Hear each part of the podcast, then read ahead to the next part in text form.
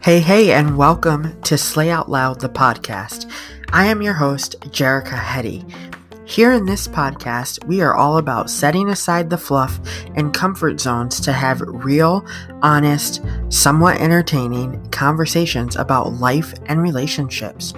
You will leave here with tangible and oftentimes messy action steps that will show you how to use your personal trauma to ignite joy, be obsessively grateful, and build a life that you really love. I will walk you through simple yet powerful mindset shifts to help you excel in all areas of your life. Just think of me as your new BFF. Ready, girlfriend? Let's go.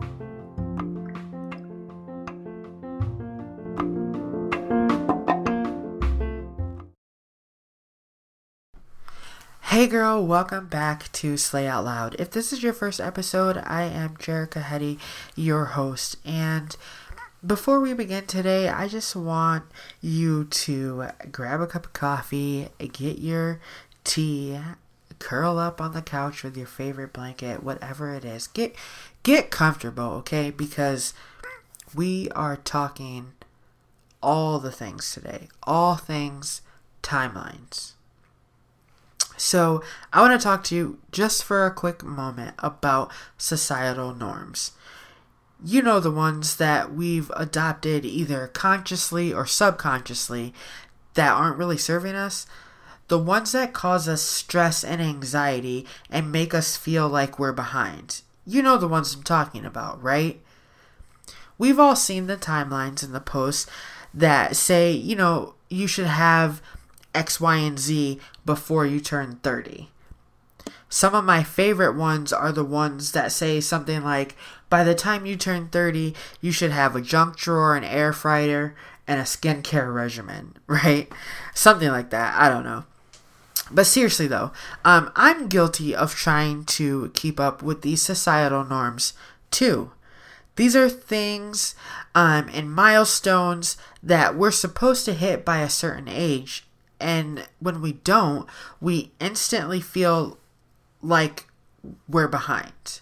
Milestones like getting married, having kids, graduating college, buying a house, making six figures, right? The list could go on and on, but these are some of the societal norms, the milestones that society says we should be hitting by a certain age. And honestly, where did these requirements even come from?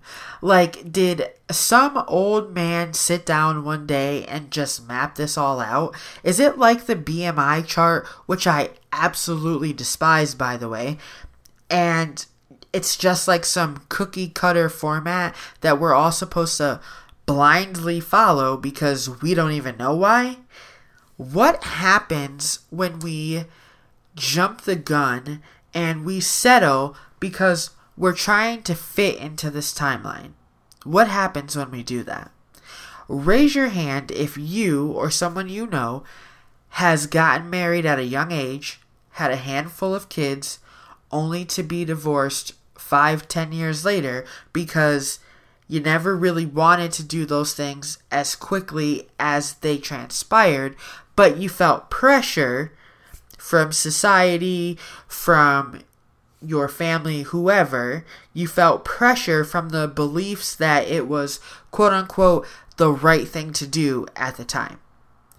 Raise your hand if you or someone you know went to college only because you felt pressured to do so because you or they had already been told from a very early age that when you graduate high school, you go to college. That's just what you do. So we have to start to not only notice these things, but we have to start to identify them and identify the ones that don't actually line up with our own personal beliefs. And we have to identify these so that we can correct them in real time. Because if we don't correct our beliefs and our perceptions. We don't get to correct our behaviors, which means we don't get to correct our actions, right? So I'll give you an example. A few months ago, I went to a bachelorette party overnight. And at the time, you know, Jax was, I think, 4 months old or so. And it was my first time being away from him, one, for that long.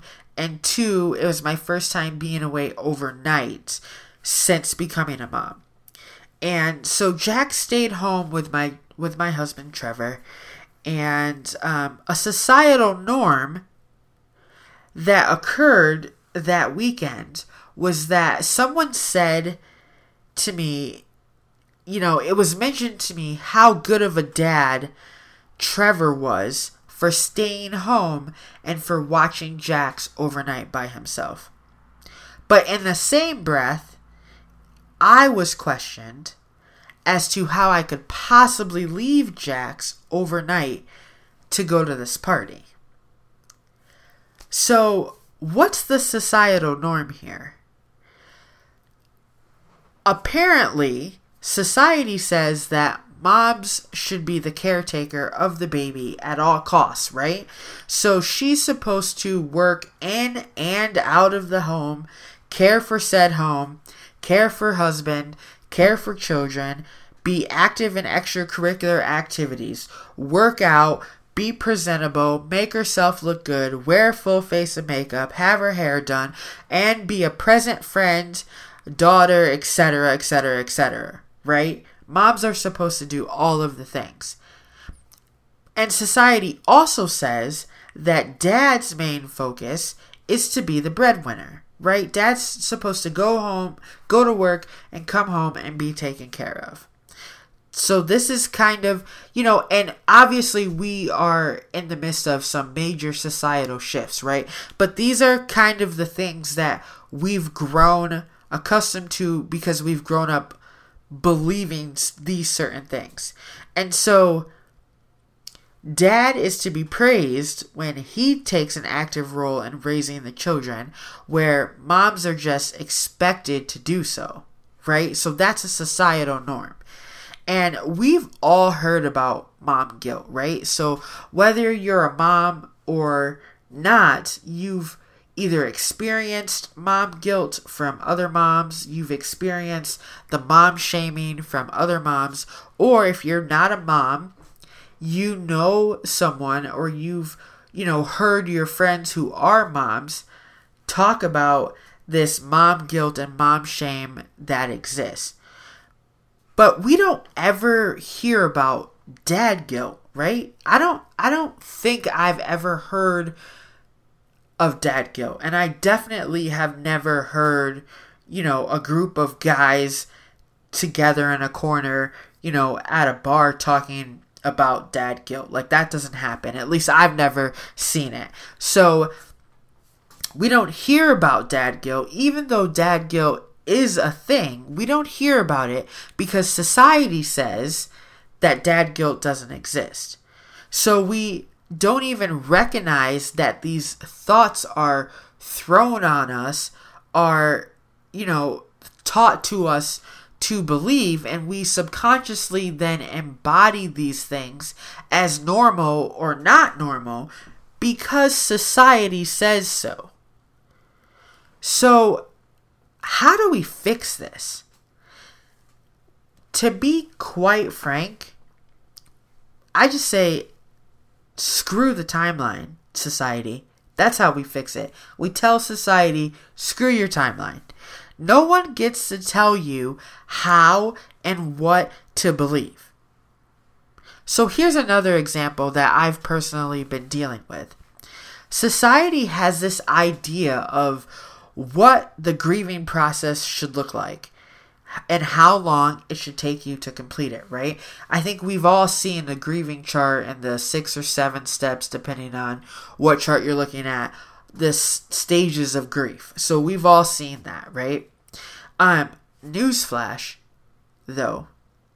If you have ever grieved anything or anyone in your life, you know that those stages are complete BS, right? You know, if you've experienced any type of grief, you know that there's no timeline to grief. There's no rhyme or reason to grief.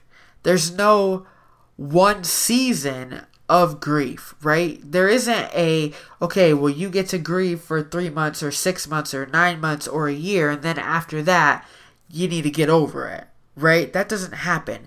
So grief is always present. Grief is always there. It never goes away. And no one, not your mother, not your brother, not your spouse, your pastor, not some random follower that you have on Instagram. No one gets to tell you how you grieve, right? So screw the societal norms and of, you know, what they say grief is supposed to look like. Because in real life, we know, those of us that have experienced grief, we know that that's complete BS. So when you find yourself faced with these beliefs, stop and ask yourself, is this something that I actually believe? Or is this something that I've been socially programmed to believe? So let me say that again. You're going to stop and ask yourself, is this something that you actually believe, or is it something that you've been programmed, told, taught, whatever word you want to insert there, to believe? And if it's something that you don't believe, then it becomes your job to change your thoughts in order to drive your actions. I know that this is easier said than done, okay? So I know this isn't something that we're going to solve in a 15-minute podcast episode. It's definitely easier said than done. I know, at least it has been for me. So I grew up in an ultra-conservative home, and there are things that I was taught to believe and then taught to follow those said beliefs. And it's been a real process, you guys, to unravel some of those beliefs and figure out, you know, is this something that I truly believe at my core? Is this something that I truly embody at a soul level? Or is this something that I have just been conditioned to believe because it's, quote, the right thing to do? And you know, the really cool part about this is that at any time these feelings come up, we get to reconstruct the path that feels true to us, right?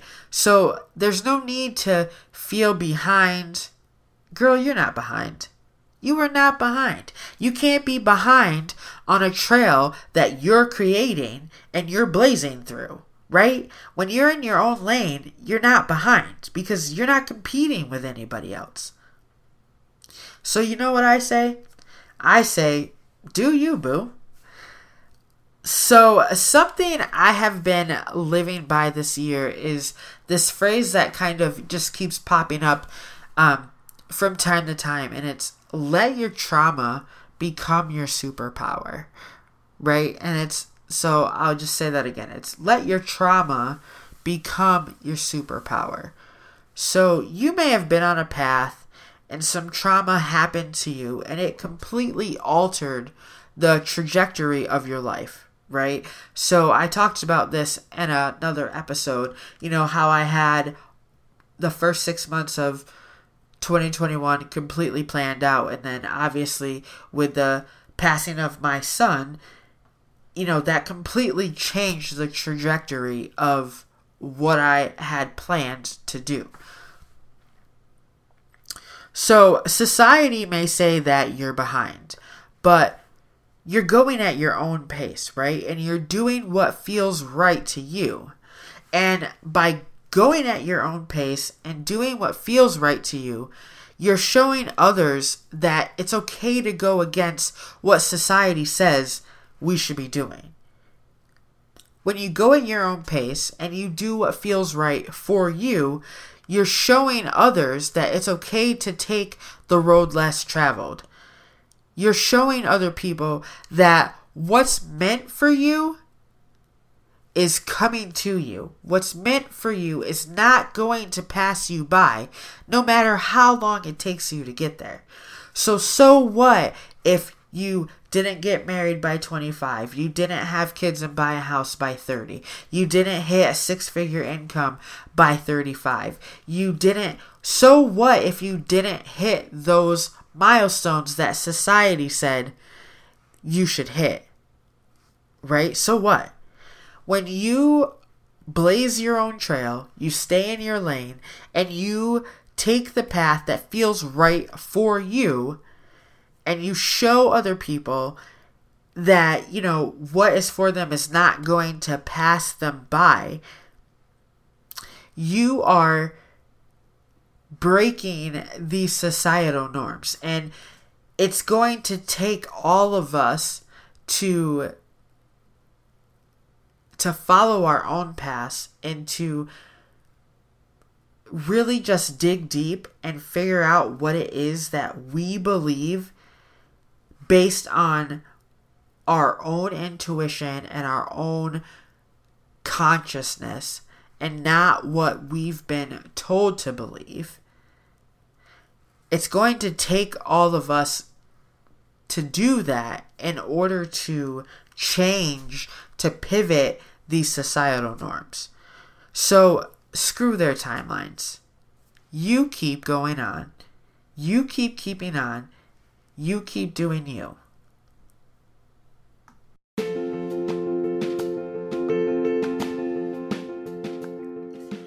Thank you for listening to this episode of Slay Out Loud. Before you go, could you do me a favor? Would you share this episode with 3 of your girlfriends, or better yet, share to your IG stories and tag me so that I can personally thank you for helping me spread this message. You matter here. As you go, remember that you are loved, you are seen, you are heard, you are valued, and you are never alone. Until next time, cheers.